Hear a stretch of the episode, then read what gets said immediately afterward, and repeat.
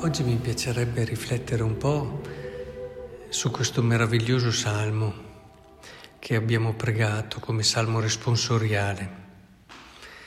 E perché ci delinea proprio la visione della vita cristiana come una storia d'amore. E, e io credo che lì sia proprio il cuore che ci permette di andare oltre la legge e di coglierne il senso profondo. Altrimenti rimaniamo inevitabilmente in quelle che sono le dinamiche del giusto, del non giusto, ho dato abbastanza in fondo e poi eh, saltano fuori i nostri pretesi diritti. Insomma, la vita si complica. Nell'amore invece si semplifica sempre. E quello che ci dice questo meraviglioso, questo meraviglioso salmo è proprio come la cerva anela ai corsi d'acqua, bellissima come immagine, no? Come la cerva anela ai corsi d'acqua, c'è proprio quel desiderio, quel sentire che hai bisogno di quella cosa lì. E così l'anima mia anela a te, o oh Dio. L'anima mia ha sete di Dio, del Dio vivente. Quando verrò e vedrò il volto di Dio. Sappiamo che la sete è più forte della fame per certi aspetti, è più decisiva. Se si può resistere senza mangiare per un po' di tempo, ecco il bere invece è molto più. E quindi l'anima mia ha sete di Dio del Dio vivente, quando verrò, vedrò il volto di Dio, questo desiderio no, di poter vedere il volto, cioè stringere tra le proprie braccia, questo incontro. Eh, l'amore porta sempre all'unione. Manda la tua luce, la tua verità, se ne esse guidarmi, eccetera. Ma fermiamoci un attimo.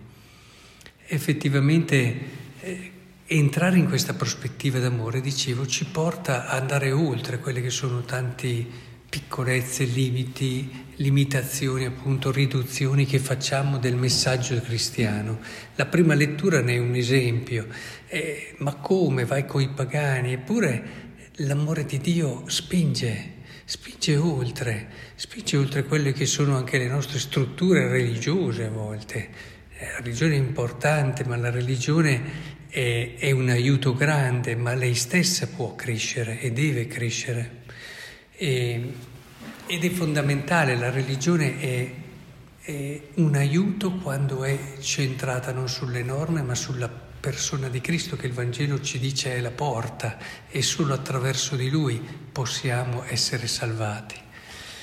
Quindi è molto importante che noi sappiamo vivere quelli che sono i nostri gesti religiosi, anche la nostra etica, la nostra morale, tutto quello che in un qualche modo abbiamo scelto come credenti, avendo ben chiaro che ci deve portare a vivere una meravigliosa storia d'amore con Cristo.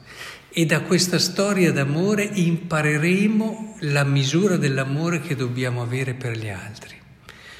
Perché non lo impari solo facendo i confronti, leggendo il catechismo, quanto devi amare gli altri, neanche stando soffermandoti solo sulla parola di Dio, che poi leggi sempre con la testa che hai e quindi tendi a prendere quello che riesci a prendere, ma è, ehm, è importante che invece noi quando ci rivolgiamo a, a Dio e entriamo in questa relazione meravigliosa, questi termini, no?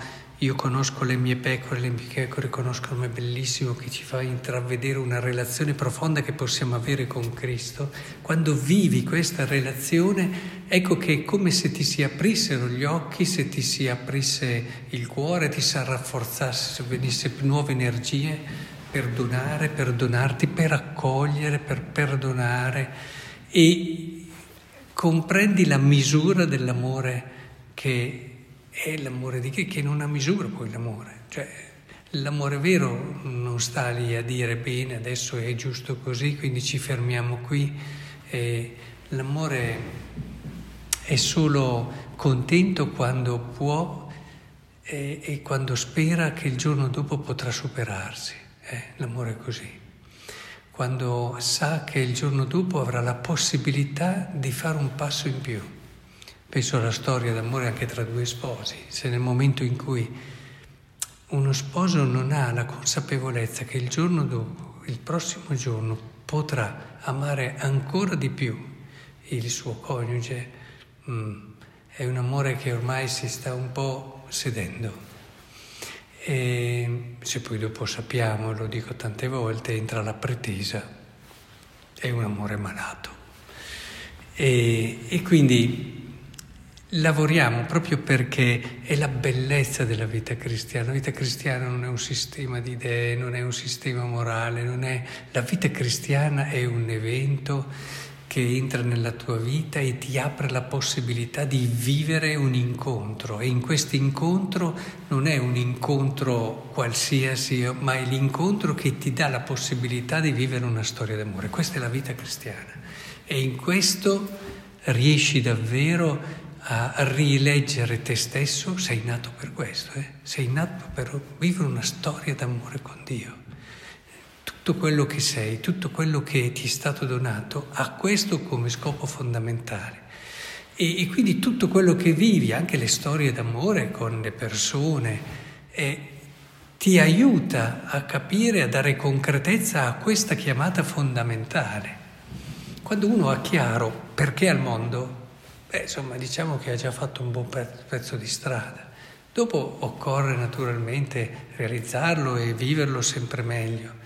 Quindi che il Signore ci aiuti davvero ad avere in noi questa gioia, questa consapevolezza. Non ci ferma più nessuno, no?